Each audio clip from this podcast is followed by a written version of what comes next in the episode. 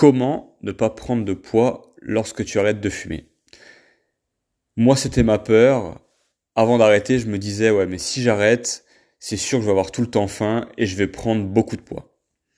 Alors rassure-toi, quand j'ai arrêté, bien évidemment, j'avais cette sensation de faim, mais ce que je ne savais pas, c'était en réalité que j'étais en manque de nicotine.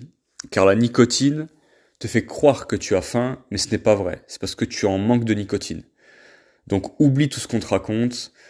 La seule explication à ça, c'est que tu en manque de nicotine. Rien d'autre. Tu n'as pas réellement faim.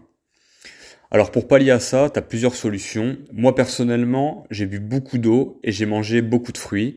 Tu peux également ajouter des fruits secs et aussi de temps en temps dans la journée, mâcher des chewing-gums, bien évidemment sans nicotine.